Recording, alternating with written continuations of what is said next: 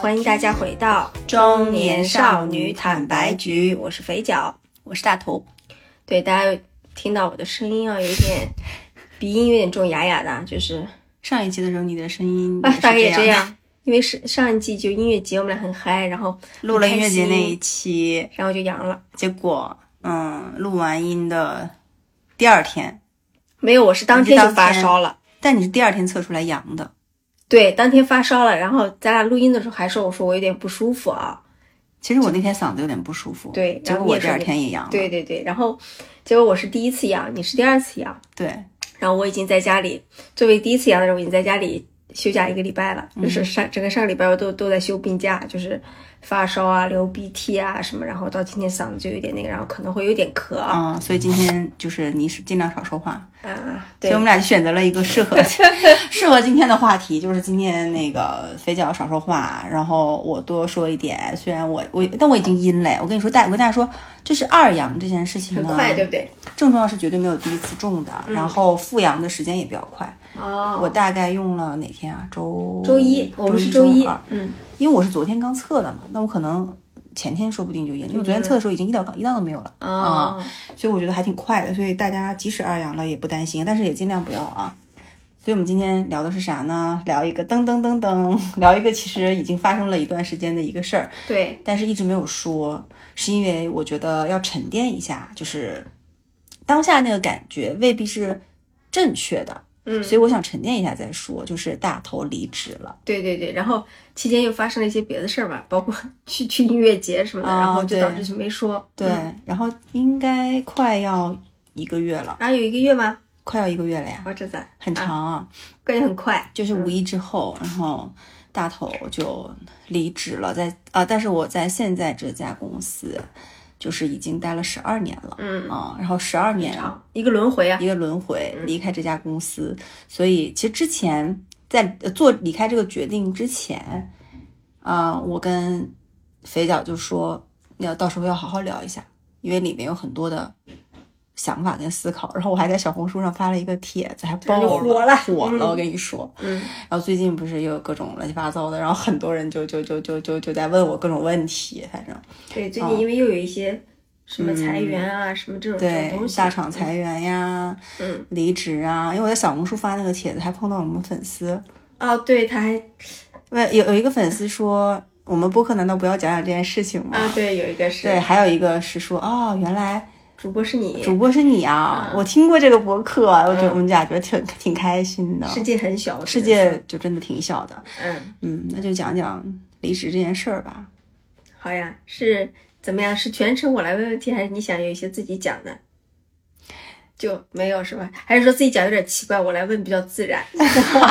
要么我来问吧，因为我觉得说，呃，十二年，哇，说出这个词的时候，你就会觉得什么感觉？就是挺长，尤其我觉得对于一个工作的人来说，对于一一段职业生涯来说是挺长的。但可能对于小孩来说，十二年就是一个很很青春、很美好的岁月。但是对于职业，就真的很长。是的，对你这么长的时间，你你想要大概讲一下吗？你这十二年，十二年发生了什么？我我我，然后我因为我在离职，我也没有算过说自己要在第十一年还是第十二年离职。但其实离职这个决定，啊，是跟着另外的一些决定一起而来的。嗯，那离职这个决定，其实肥脚很早就知道了。啊，然后他他他一直都知道，然后这样大大家也听到我之前的节目里有很多就是理论或者很多想法，其实应该也预判到了。哎，所以结合到这一起，哎，大家想一想，就是我也不是那种可能特别适合在职场里面继续在这个年纪继续卷下去吧。然后，然后另外一个点呢，其实我今天想讲的是，就是关于十二年，就很多想法，就知道我离职之前。对离职的一些想象跟想法，跟离职之后其实是有一些不同的，然后有一些是一样，有一些是得到验证的。嗯，那我首先觉得十二年是一个轮回，就人生一共才几个十二年。我说的这个十二年是你长大成人之后，一直到你可以就年轻力壮，可以做一些事情，啊，做一些追求自己梦想的。时刻的这种呃这种年头其实并不多的。你比如说啊，当如果一个人活到六十岁，他就是五个十二个循十二年循环。对，那就相当于二十四到六十之间经历了三，这三十六年是一个人的黄金时期，可不可以这么说？嗯，对，我想说，其实二十岁之前很黄金，就是，但是都是在成长的。，是是是，你在读书考学的阶段，我觉得可能嗯有很多东西你你是不能自己去选择的，但你人生可以自由选择的阶段，然后你又身体各方面又允许，还没有得各种病，哎那你要这么说啊院的阶段，是不是就是你只有二十四，可能到四十八，那就是就是两个，对不对？四十八之后你就老嘞。所以那这样的话，是不是其实，那我们如果这样看，人生在自己可以做自由选择又年富力强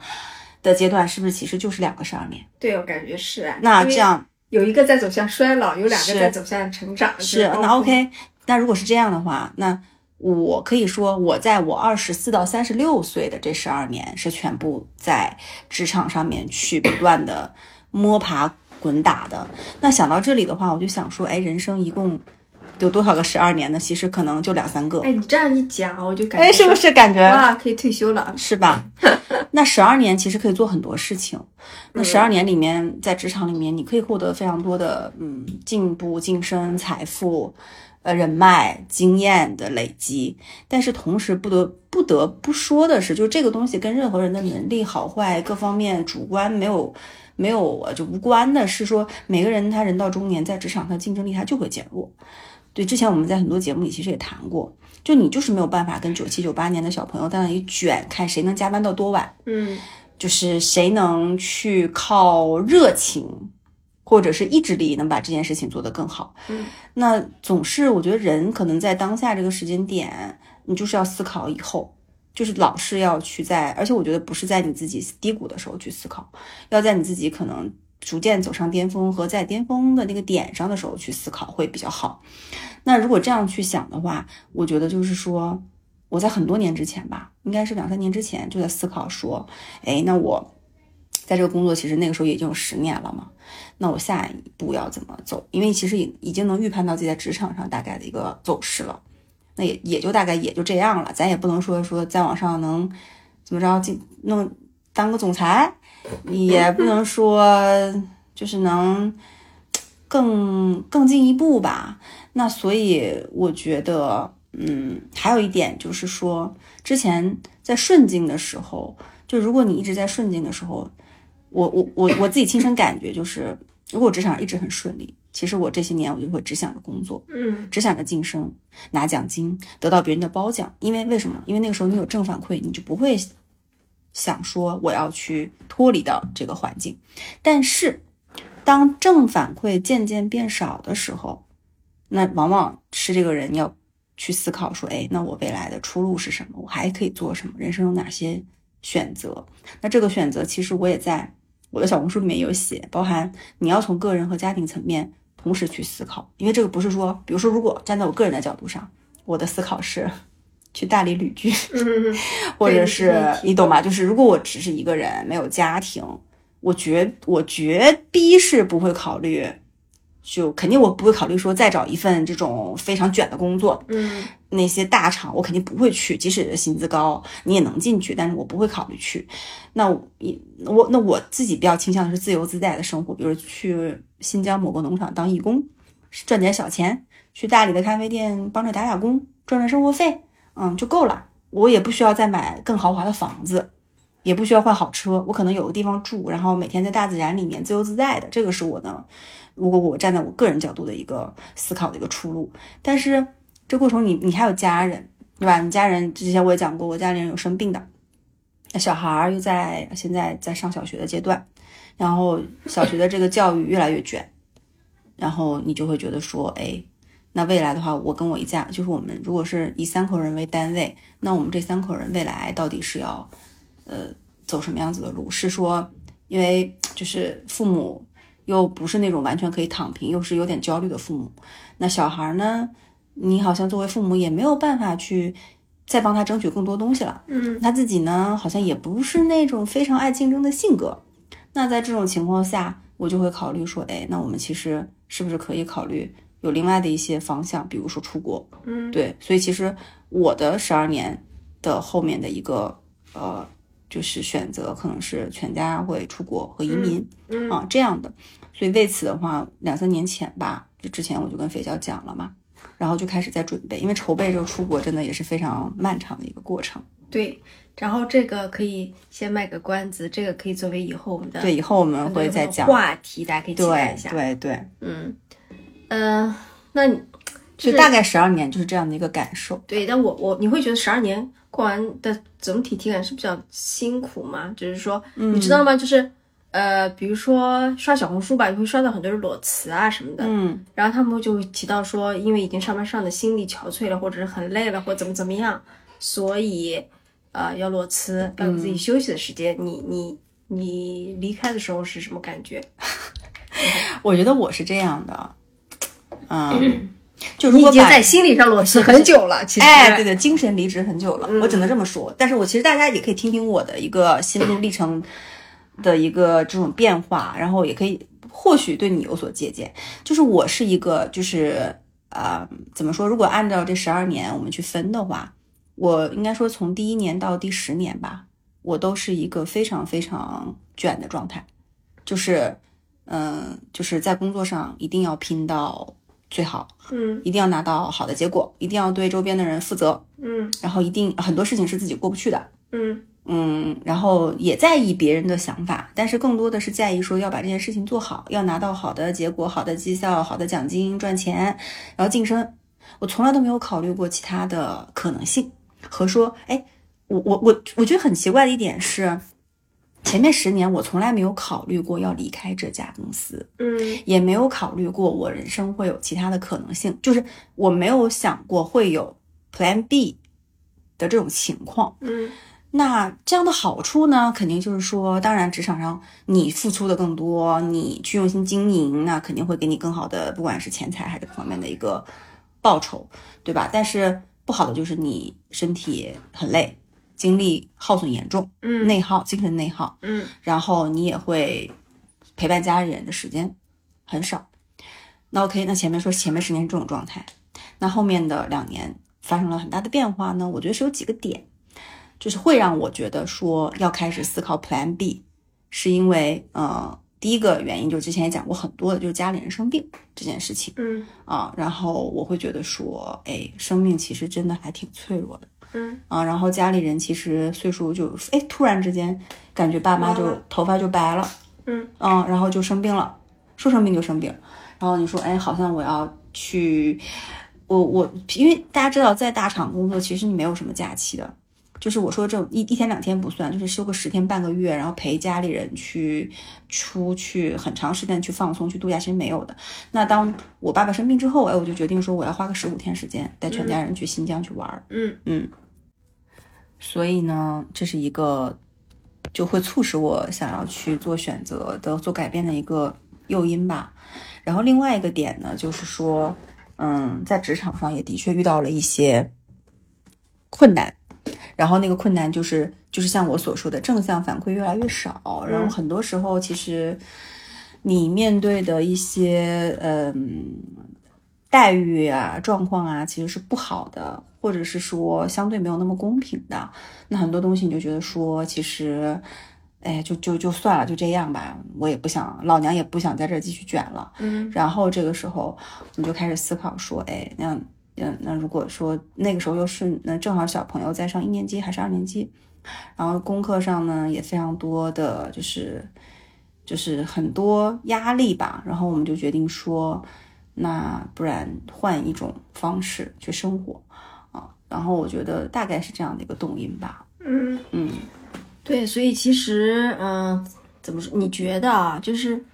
我不知道，因为你你的情况可能和别人不太一样。你觉得，因为工作这么长时间，你决定要离职，你心理上要准备很久吗？你觉得？因为其实就像刚才大家聊的，你已经在心理上离职一段时间了，对。嗯但如果是不是说准备两年，不是突然一下子就可能离职，你觉得会不一样吗？我觉得会？我觉得会，嗯因为对我来讲是我主动做出这个选择，嗯且我给自己留出了一个长达两年的缓冲期，嗯然后我离开。这件事情是我主动的，但如果不是最近有很多被裁的，嗯，突然可能通知说，哎，你被裁了，然后你会觉得太突然，我觉得那个肯定是不一样的。就你被呃，就你没有做好准备被离开，和你自己做好准备主动离开，这肯定是不一样。就跟我觉得跟分手一样吧，就是就是嗯，所以我才刚才为什么在前面说，所有的人都应该在自己在上坡的时候，在顶的时候去思考 Plan B，嗯因为人和人本质上并没有什么差别。嗯就是即使你现在在现当前的岗位再优秀、再受领导重视，那个也不是长久的。然后这份工作也不是长久的，这个企业甚至它会怎么样，走向如何，也都不是长久的。嗯所以我觉得大家就是要都要有一个就是啊、做好，就是如果离开我也能接受，然后我要干什么的这样的一个准备嗯，啊、我觉得这个这个这个思维是一定要有的。那是哇，你十二年，你离开的时候就发生了什么吗？有发生什么有趣的事情吗？十二年，你送走了很多人吧？就是，对，是这样的。十二年呢，就是我们有个内部的联系的那个、那个、那个通通讯软件嘛。然后很多人呢，就是离开的时候，他就会显示谁谁谁退出群聊，对，那就动不动呢，就是反正每每个月，甚至说离职月比较旺盛的时候，就经常有谁谁谁退出群聊，谁谁谁退出群聊。然后呢，嗯，刚开始的时候，我不知道哎，早年间有人离开是一件很大的事，但是因为这两年就互联网太多了的这种，你知道这种裁员潮，就很多时候离职是一堆一堆一起离开，所以好像感觉近两年关于离开这件事情不太会那么纠结了啊。然后就是离开也是一件，呃，说不定是件好事啊。然后所以其实我觉得，但早年间不是这样的。早年间如果这个人离开，大家都会送他一个公仔，上面写满名字，然后还会一起吃饭，然后送他花。然后就一顿一顿的吃饭之类的，然后那个那个场景是说，我们希望你未来都好，因为早年间的离开一般都是他自己主动离职，嗯，对吧？对，现在来不及现在来不及告别呀，对，权限就给你收回了呀，对吧？所以我觉得不一样。然后我的离开虽然也是主动离开，但是我可能是因为已经精神离职两年了，嗯所以身边的人也大概都知道，啊所以我感觉我一直在做告别，啊，就是已经告别了很久了。告别别人，而且重要的人呢，其实比如说像肥脚，他知道呀不需，要告别不，需要告别。然后很多朋友关系很好的人就知道你要离开，因为就我的理论是这样的啊，有些人离职的时候会发一个大长文，然后跟所有人再见，加微信。我是另外一种，我是不会的，因为我觉得如果我们是好朋友，是惺惺相惜的价值观能够吻合的人，那在漫长的这十二年里，我们其实早就应该有所交谈或者交往。嗯呃，其实是没有必要说，在我离开的这一刻，我们再来加微信，或者是呃再来把关系搞得 close 一点。但有些人你知道，他是想要主动去加你的，你离开的时候，因为他老是觉得说，哎，你会不会有更好的出路？嗯将来能不能捞我一把机会？你懂吗？但是我我说没有，你们不要多想，我并没有去其他大厂就业，我说没有什么好机会，我就是一家庭主妇，要在家待着。对，其实这是真的，是这个是真的没有。然后，所以我就没有加很多人，而且很好笑的是，就是我们刚才我说那个工作的那个软件，我还没来得及跟大家告别，就是好歹要在一些群里面说，哎，大家我要走了啊，结果我就不小心把它给卸载了啊，卸载了。嗯那就完了，就没了，就没了。然后我就也没来得及告别，也没来得及在各种内部的软件上什么上告别，然后我就消失了，消失了，嗯整个人消失了。但很好笑的是，你知道什么吗？就是因为别人会收到，比如第二天别人会退收到 谁谁谁退出，然后有我微信的人，他们就会在微信上联系我，你离职了吗？我收到你退出的那个什么了，我说 啊、是的，是的，然后就是你知道这个很好玩，因为我没有主动离职，然后我我没有主动跟大家告别，所以很多人联系我都是在微信上，有我微信的，然后有我各个时期的同事，五年前、三年前、两年前，然后的都会联系我说啊，但大家态度问的最多的是，哦，那你接下来是，我觉得分两种，嗯但你知道吗？我从大家去问这些问题，我我其实能 get 到一些东西。嗯我就这么说吧，不管我在小红书上发文，很多网友会问的一些问题，还是我在微信上的朋友们会问的一些问题，大概有这么几类。第一类是说，嗯，就是你未来是要去哪里？就第一个是就那种八卦的，说你要去哪里高就，嗯啊，以为你拿到更好的 offer。第二类是说，哎，你你接下来是，嗯，要自己创业吗？要做点什么好玩的项目吗？啊，这是第二种，有人问啊。然后第三种就是问说啊，第三种是那种，就是他也想离职，哦，他会问说，哎呀，我也想离职，你就走了，那他就想让你呃从你这寻求一些帮助，或者是。我觉得第三种是他们就是更想要的是你对他们的一种鼓励和肯定，说哎没事你走吧，没没关系。就他们 现在当前缺少一些勇气的。哦，然后还有一种是问说，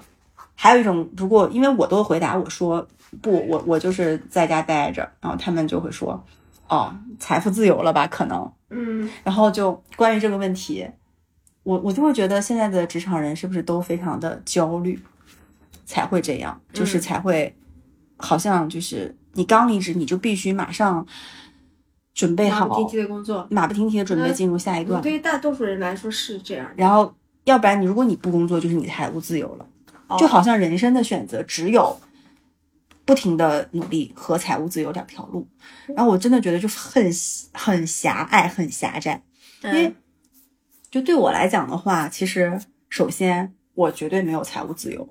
就绝对没有财务自由。对，然后离财务自由还差得太远。我在小红书上我也写，财务财财富自由等于自由吗？其实我觉得不是。我身边其实有财务所谓的财务，对于他来讲，我觉得是非常非常就宽裕的，就一个人生活有很多很多钱，那他依然不自由，他也不敢。就我身边也有那种其实没啥的，但是也也敢裸辞的，所以我觉得。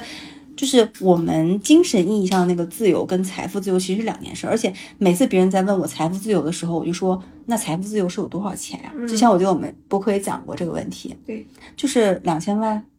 还是五千万，还是一个亿，我不知道，嗯还是一百万，还可能在小城，比如说在什么呃三四线、五六线，大家觉得有两百万财务财务自由了，就是吃穿用都不愁。对，但是在上海和北京这种地方，你说两千万，谁谁敢说我自己拿两千万财财富自由那？还是要括弧有没有负债呢？对，谁而且谁没有负？即使说我今天说就是没有负债，没有负债，然后我又有两千万，你敢说你财富自由吗？所以很多人在问说，哎呀，财富自由了吧？不用上班了吧？我觉得不用上班跟财富自由是两件事儿。就我觉得大家为什么想说财富自由，其实大家隐隐隐含的意思没有讲出来，就是你财富自由了吧？（括弧）你可以不用靠上班来养活自己，就是靠规律的打工来养活自己了，就是这种感觉。其实哦大家追求的是后面这个半个部分，然后但是说出来的其实是前面这半但。是你说，但如果说后面那个半半个部分的话，我觉得就真的是说你现在在当前的工作的时候，你真的要思考你后面的后半个部分，你靠什么去养活自己？对对，比如说我跟肥脚，但我很开心的一点是，你知道什么吗？什么？自从我离职开始，我觉得我财运还不错哎，哦，就是真的啊，哎，我我我怎么来着？反正就是彩票中奖了。不是，我跟大家说一下啊，虽然就是也没什么好就好好好说的，就是我离职那个月呢，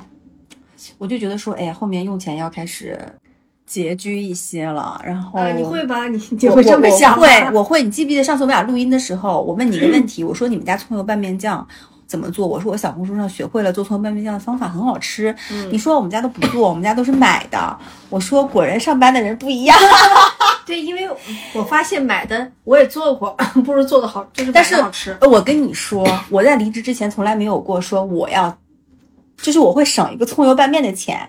的那个葱油拌面的酱的那个钱。然后的确，我在离职之后这一个月，好省钱。我的信贷的那个钱的账目，这一个月下来是之前的五分之一。啊、那你之前那我我我觉得可能是跟自己的一些消费方式和在家吃饭有很大关系，就少跟朋友出去聚餐，少在外面，因为你在公司的时候，你一天三顿，对吧？我又不喜欢在食堂吃，我总会要点外卖，呃，总会要有一些社交，然后包含去上什么这个超级新的课，那个健身房，花钱反而更多。然后买东西，而且你在那个环境，你周边的人说，哎呀，什么双十一开始啦，谁谁谁家有有团购，你就会跟着买，对不对？因为你有那种信息。但我这一个月，就是我能说六幺八开始了，我现在到现在我什么都没买，因为信息闭塞嘛，信息闭塞，就是因为也没有人给我购，呃，就是给我种草，然后。呃，加上医美这个钱，我觉得也省了，因为我每天睡觉和规律锻炼和就是规律睡觉、规律饮食、健康，我觉得我那个皮肤很好。嗯，然后我我我也感觉医美什么光子嫩肤那三千多块钱也省了。然后我吃饭就是都在家常吃家常菜，而且家常菜就是我，你知道我这个月频繁吃，我每每天都在吃米饭，但是我瘦了。嗯嗯嗯我就是从离职到现在还瘦了四斤，嗯然后但是我这是我近两三年特别规律吃米饭的一个月，每、嗯每天就是都就正常的吃，比如说吃红红烧肉啊，吃那种就是很好吃的菜，什么茄子，然后配饭吃，我觉得很满足。因为以往你觉得不满足，是因为你可能上班的时候你的时间是被工作或者被其他占据的，你现在都被自己占据，其实你就可以更好的去去均匀那个东西。然后嗯我也没有要去外面吃很贵的饭。明白。然后我也我甚至连咖啡的钱都省了，因为在家可以做咖啡是。不是因为上班的时候老想补偿自己？比如说啊，我就会在想，哎呀，今天周五了，要去吃点好的。但虽然我的嗯，好的可能对也就吃个麦当劳，对，可但能是你会这么去想。嗯嗯，然后可能到了晚上，你会想，哎呀，我加班的这么晚，我要吃个夜宵。。对，然后或者说到六幺八的时候，你说，哎呀，我这么老娘这么辛苦，我要给自己买这个买那。是是是啊，当然最近我也没没怎么买这些东西啊，但是就会有这些，你就会是发现说，真的是不呃，一样你。休长假，你就会真的就是吃饭上，你就会吃的更健康。嗯，而家常菜其实也花不了多少钱。对，然后你就会，呃，在外面花钱的那个就会变少。是的呀嗯，因为原来我的支出很大一部分是，比如说买衣服、买包，但我现在其实很长时间都不买了。嗯呃，因为未来要出去，所以我是近一个月在断舍离的卖东西的。然后另外一个就是平时很大的支出就是买咖啡。那你想买咖啡，我一天起码两三杯，那六十五六十总有的。我现在在家自己做咖啡，买的咖啡豆，对吧？冰块儿都是自己家的，水啊什么的。然后吃饭，然后其实其他好像没什么花费来，完全没有了。但你刚开始讲到你财运变好了，这只是你哎省钱我跟你说更多了吧？省钱。然后另外一个就是我变卖我的资产，就主要是包包。嗯我其实之前就很想卖的一些，就是之前买的一些奢侈品，什么包啊、鞋啊、首饰，然后很多年没有穿，没有什么的，我就收拾出来了。然后我想说，那那要不就卖了，结果卖卖掉还卖卖条，卖了差不多六万块钱嗯嗯啊。然后，然后又开始跟肥脚这个播客也有一些起色。有一天就是正在下午在家睡觉，就是我，因为肥脚可能有感觉，就是我自从休呃离职之后，我基本上晚上找不到我人的，睡得早，我睡得超级早。嗯然后白天其实我也感觉超级忙，嗯，而且我我也就就在都在忙着做自己的事儿，比如说我健身，然后吃饭，然后跟我妈学各种种面食，然后拍视频，反正挺忙的。然后呢，有一天下午睡觉，睁眼睛的时候，哎，有个信息说想邀请我们商合作，商业合作，而且这这笔合作的钱是我们俩做播客以来最大的一笔，我能说吗？呃，对，而且这笔钱是我感觉一笔回本，就把我们俩之前投入的，就是我们俩之前，你记不记得买过一些什么有的没的设备，什么麦克风啦，什么，哎，反正就是乱七八糟的玩意儿，就是我感觉是把那个本钱给平掉了。就是虽然不是一笔很大的钱啊，但是确实来的非常轻松的一笔，呃，也不能说轻松，就是就是之前累积的比较多，呃，不管是我们俩用也好，因为做了两年累积下来，对对，然后我就，我我我我就我就跟肥脚说，肥脚还有有点难以置信，但这笔就真的，让我不知道是不是，我不知道哎，是不是就是离职之后就是各方面的财运就开始变好，然后我还挺开心的，嗯啊，然后我自己不是又开始把我的小红书的账号开始做起来了嘛？嗯然后就想说，嗯，慢慢就是做呗，反正在家也没啥事儿。我还拍了视频记录来着，本来这两天是要剪出来的，结果就是阳了嘛。然后我还要去医院陪护，反正每天的生活丰富多彩。然后我记得肥脚问我说：“你天天都干啥？”说我一说说我一天天都 都在干啥？我跟大家说啊，说一下我每天的一个就是日记。日常日常，我基本上，呃，每天最重要的有三件事儿。第一件事儿是吃饭，嗯 第二件事儿是运动，嗯第一件第三件事儿是呃陪小孩儿陪父母。啊、第一件事儿吃饭，吃饭这件事儿我为什么放到前面呢？是因为，嗯、我不知道大家有没有这种体会，一般你周六周日的时候才有时间去好好给自己做一顿早饭。甚至是比如煲一锅汤之类的，那我现在就每天都有时间，所以我每天早上都会做非常营养很丰富的早餐，然后比如说要有什么蘑菇，要有牛油果，然后要喝牛奶，要吃鸡蛋，然后甚至还会有吃西红柿，就是吃的会更均衡、更健康一点。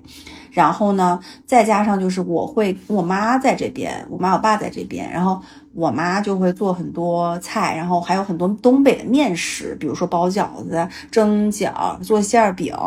就什么擀面条，我都是在学这些。然后我会用那个呃相机把它记录下来，嗯因为这样的话，我将来自己在国外其实是可以。对对对，因为比如说。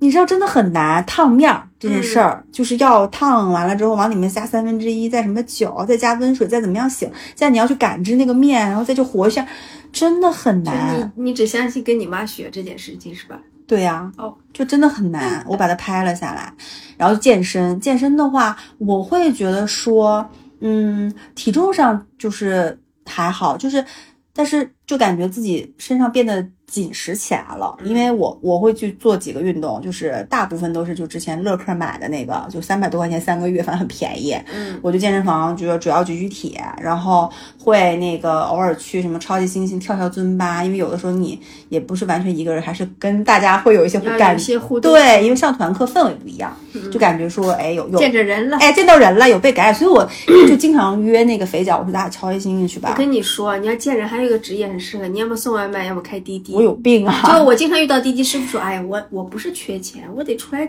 跟人聊聊天。然后我觉得上团课是一个方式，嗯，然后呢，再就是早起晨跑，沿着江边跑。而且很奇怪的是，我不知道是不是因为持续锻炼，身体的体能突然变好了。有一天早上，那天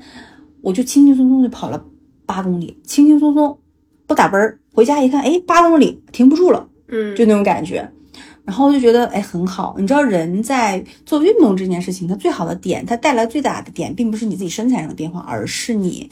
感觉能掌控自己的身体。嗯你能去用它，然后它能为你所用，然后这个是规律运动啊。第三个就是陪父母跟陪小孩嘛，陪父母就是陪着家里人去医院，又去做了一些检查啥的。然后陪我妈，我们俩一起去逛了逛，就是平时你知道，就是工作日才会去，就平时周末这人很多的西湖边儿啊，嗯一些小景点儿啊，然后你周一到周五的时候去也没什么人，然后去商场里面嗯喝个下午茶玩一玩啥的，然后陪小孩儿，陪小孩儿就是每天嗯就五六点钟的时候，我就我俩在楼下踢毽子，嗯，然后打羽毛球，对，这就是退休后的生活的感觉，有没有？但是也是短暂的吧，我觉得，嗯对，反正就是，然后再加上打包断舍离，就是我有很多东西要收拾。然后有很多东西要卖，哪些东西要寄走，哪些东西不寄走，反正就是事儿挺多的。然后感觉比上班的时候还要忙忙，但是这个忙是你自我驱动的一些，都是就是就是自我驱动的，而且每件事情上你都能看到结果，就都能看到进步。不管是我学做菜，哎，学了一次会了，下次自己能成，还是说我健身，还是说我陪小孩儿，每件事情都是能有正向反馈的。但这跟你工作不一样，你工作首先这个目标不一定是你自己设定的，嗯然后也不一定是你自己爱做的事情。那成不成功，有没有进步，有没有推进，其实跟你关系可能也不是很大。嗯，所以我觉得那个成就感来讲是不太一样的。嗯哦好呀，然后我觉得就是还有一点就是离开了以后，然后最近就是很多人好像都陆陆续续的离开了嗯，挺多的，公司，然后我周边就是也有几个 陆续离开的，但是可能不一样的是，因为我是就相当于暂时的这么一个休整嘛，嗯。然后未来可能就完全不同的生活，但是嗯，大部分人可能还是一个怎么说，就是在赶另外一份工吧，嗯，就是在问下一份呃职业再去做努力的这么的一个状态。嗯然后还有这个月就很开心的就看了音乐节，但是阳了，但是阳了，阳了也值得。但是我觉得就是有很多事情可以做，然后嗯去医院做检查呀啥的，把一些本来可能就是不太好的身体的一些状况也也处理一下。有没有什么要告诉准备离职，但是已经离职的人，好像似乎就不用说什么了，就是可就我很怕给大家忠告和建议，哦，但大家如果想可以看就看我的小红书，顺便关注一下。好吧，感觉显得自己特别嗯傻倚老。对我没有，对我没有想给建议这件事情嗯嗯哦、我觉得就是，嗯，但我整个人就真的皮肤有变好哎，啊，真的。原来离职才是最我有投入的医美。美，对，嗯你知道原来我每每年在医美上投资还不少的，嗯就是即使不做热玛吉这种，那起码光子跟水光针还是要做做的，对吧？觉得皮肤暗黄，然后有一天早上我突然有天早上我自己照镜子发现我的皮肤好亮啊，我就拍了张照片给肥脚，我说我的皮肤好亮啊，就是那种。我我能说，我近 几年从来都没有遇到过的那种状况，就是透亮。嗯我真的觉得核心就是跟睡觉有关系，因为每天晚上肥角找我的时候，我都已经就是眼睛在，就是你你发信息的时候，我不知道你在干嘛，但是你知道每次你发信息的时候，我们家都已经是乌黑一片啊，，全家都睡着了。漆黑一片，然后我在黑暗中亮着手机这种感觉嘛，嗯嗯嗯。然后我就是很困，我九点半就要上床就要睡觉。那小孩子很开心吗？小孩子还蛮开心的，因为你可以跟他一起玩儿，我们俩一起玩那个 Switch 上面那个 Sports 的运动，嗯然后还可以陪他打球，然后跟他读书，教他。然后我在家最近在教他学英语啊，什么的，发音什么的。就好的怎么样？你听完之后有没有很羡慕？还行，因为我不是有一次也是休了段长假嘛，我大概也知道这种生活就是，我不是跟你讲，有一天我只花了十块钱还是几块钱？啊、对，但我真的是哎，你知道有一点很奇怪，就是购物这件事情吗？嗯我现在的购物只跟日常的吃喝有关，哦就是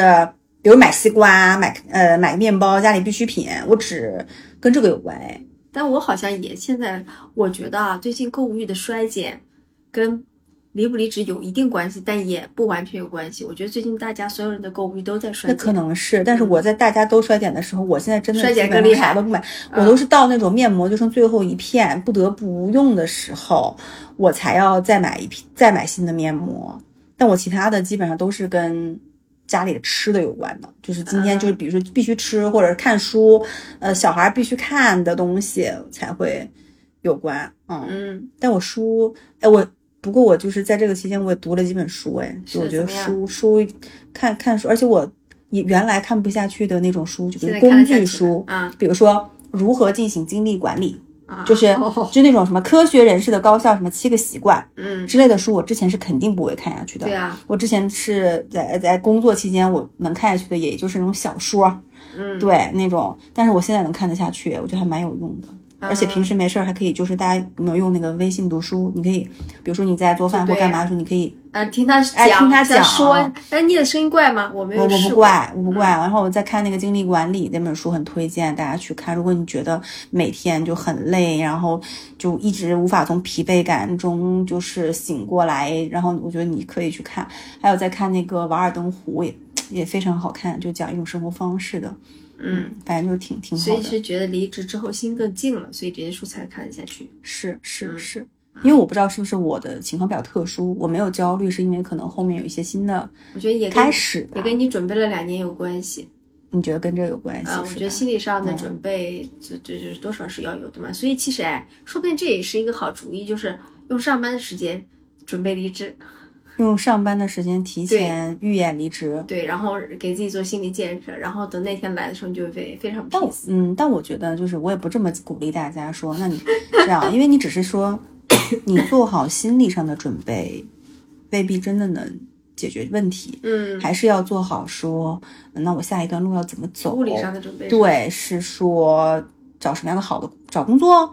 还是去 gap，还是去怎么样？不知道，反正怎么样的选择，反正大家嗯，就就就大概就聊到这儿吧。好呀有，大家如果有什么问题啊，可以就给我们留言。然后那个想跟我们深度交流，可以加入我们的微信听友群，搜索“坦白”的拼音，来聊聊离职。对，坦白零三零三。如果最近你也刚好离开啊，我觉得是可以好好探讨的。我们也可以去采访一些听众啊，就是这个大家有没有什么想法想跟我们沟通和交流的，也都可以说一说。那本期节目到这里结束了，拜拜。拜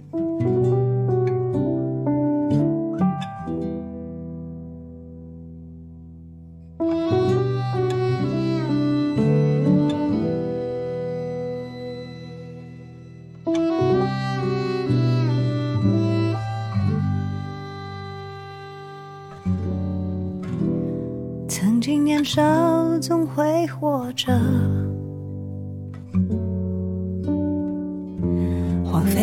时光也总稀难离的，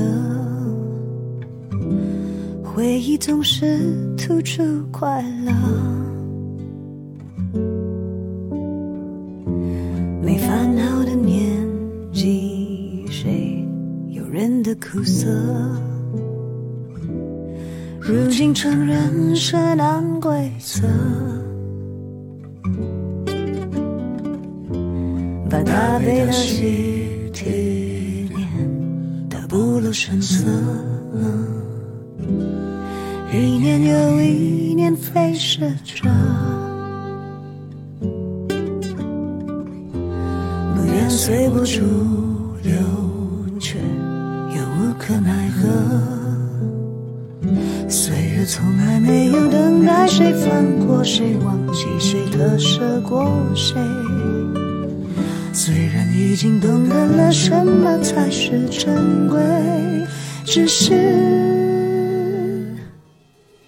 只是时间消失的太快，我们都来不及回头看。人们总是察觉的太晚，遗憾早已变成了习惯。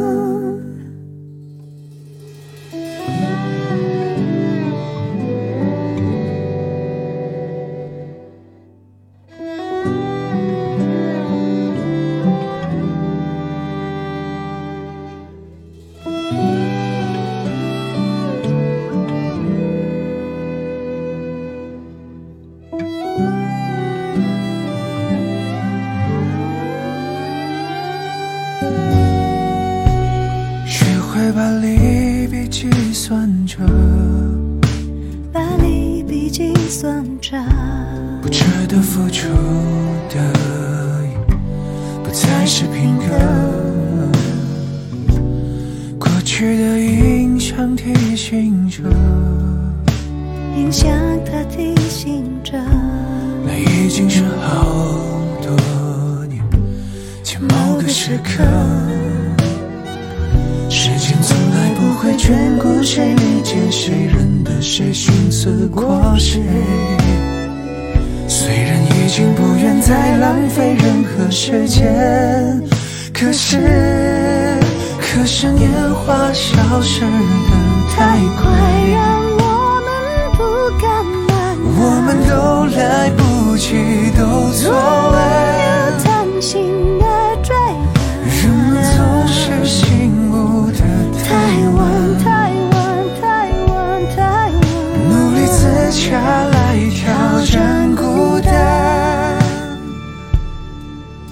只是我们短暂的存在。